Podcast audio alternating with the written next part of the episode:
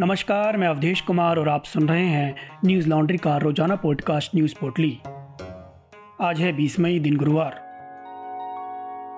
देश में पिछले 24 घंटे के भीतर कोरोना के दो लाख छिहत्तर हज़ार एक सौ दस नए मामले सामने आए, जबकि तीन हज़ार आठ सौ चौहत्तर लोगों की मौत हो गई।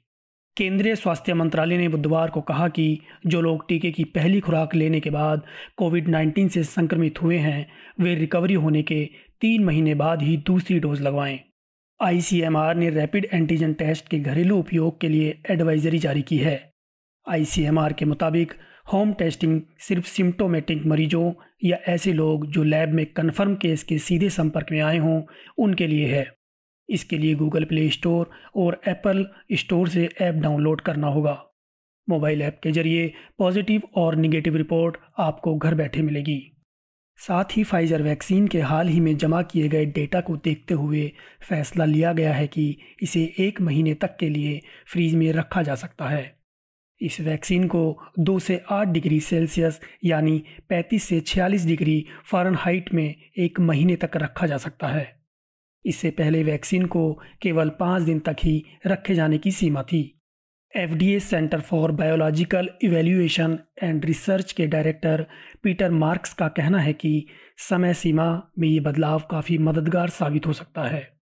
इसे एक महीने तक स्टोर करने से ये विश्व भर में चल रहे टीकाकरण अभियान को और तेज़ी देगा। देश में आने वाले दिनों में एक और चक्रवाती तूफ़ान के आने की आशंका जताई जा रही है। इस चक्रवाती तूफ़ान को यास नाम दिया गया है। मौसम विभाग के अनुसार यह 22 मई से हरकत में आएगा और चक्रवाती तूफ़ान का रूप धारण करने के बाद 26 मई की शाम बंगाल और ओडिशा में तबाही मचा सकता है।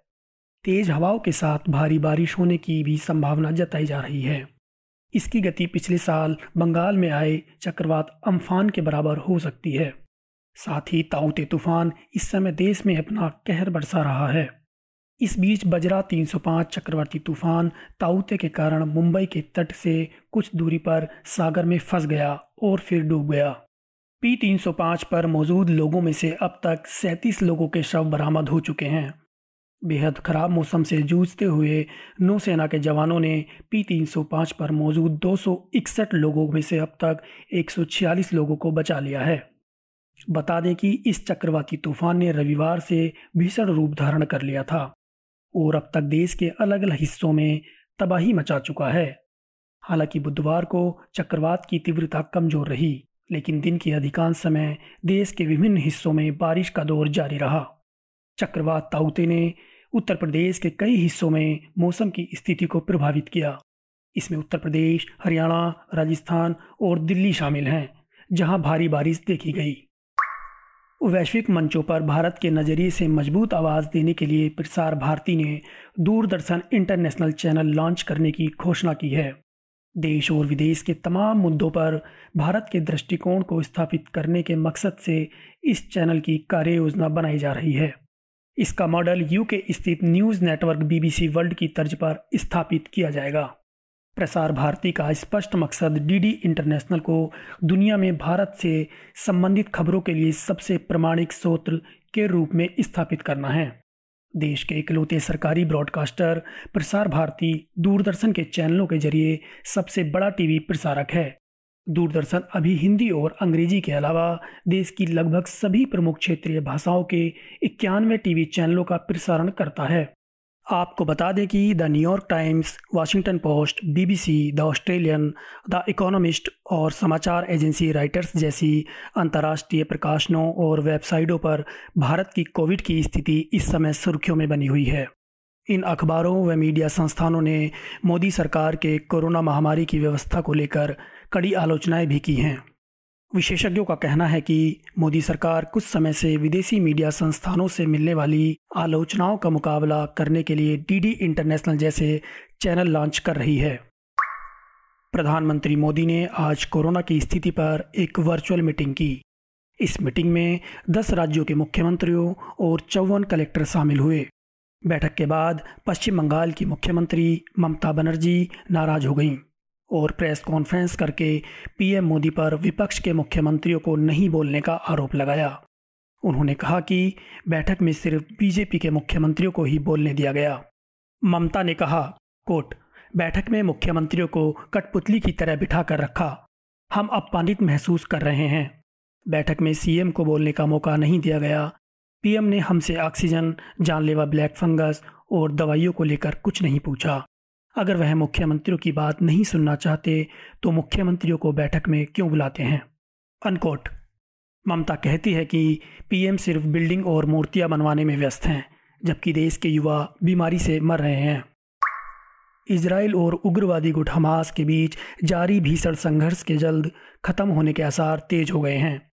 हमास के नेताओं ने सीएनएन से बातचीत में कहा कि अगले 24 घंटे में इसराइल और हमास के बीच सीज फायर का ऐलान हो सकता है। हालाँकि अभी तक इस बारे में इसराइल की ओर से कोई औपचारिक बयान सामने नहीं आया है। एक दिन पहले ही हमास के राजनीतिक ब्यूरो के नेता मूस अबू मारजोक ने कहा था कि उन्हें अपेक्षा है कि अगले एक या दो दिन में सीज फायर का ऐलान हो सकता है। इस बीच यूरोपीय संघ और हंगरी के एक सदस्य को छोड़कर सभी ने आपात बैठक में युद्ध विराम की अपील की। उन्होंने हमास के रॉकेट हमलों की निंदा करते हुए इजराइल के आत्मरक्षा अधिकार का समर्थन किया। हालाँकि उन्होंने भी युद्ध विराम तत्काल लागू करने की मांग की। इसराइल ने बुधवार को गाजा पट्टी पर कई हवाई हमले किए। जवाबी कार्यवाही में फलस्तीनी उग्रवादी संगठन हमास ने भी इसराइल पर कई रॉकेट दागे। इस बीच लेबनान से भी उत्तरी इसराइल में रॉकेट दागे गए। वर्ष 2014 के बाद हुए सबसे भीषण संघर्ष में अब तक गाजा पट्टी में कम से कम 227 लोगों की मौत हो चुकी है। इसराइल में भी अब तक 12 लोग मारे गए हैं।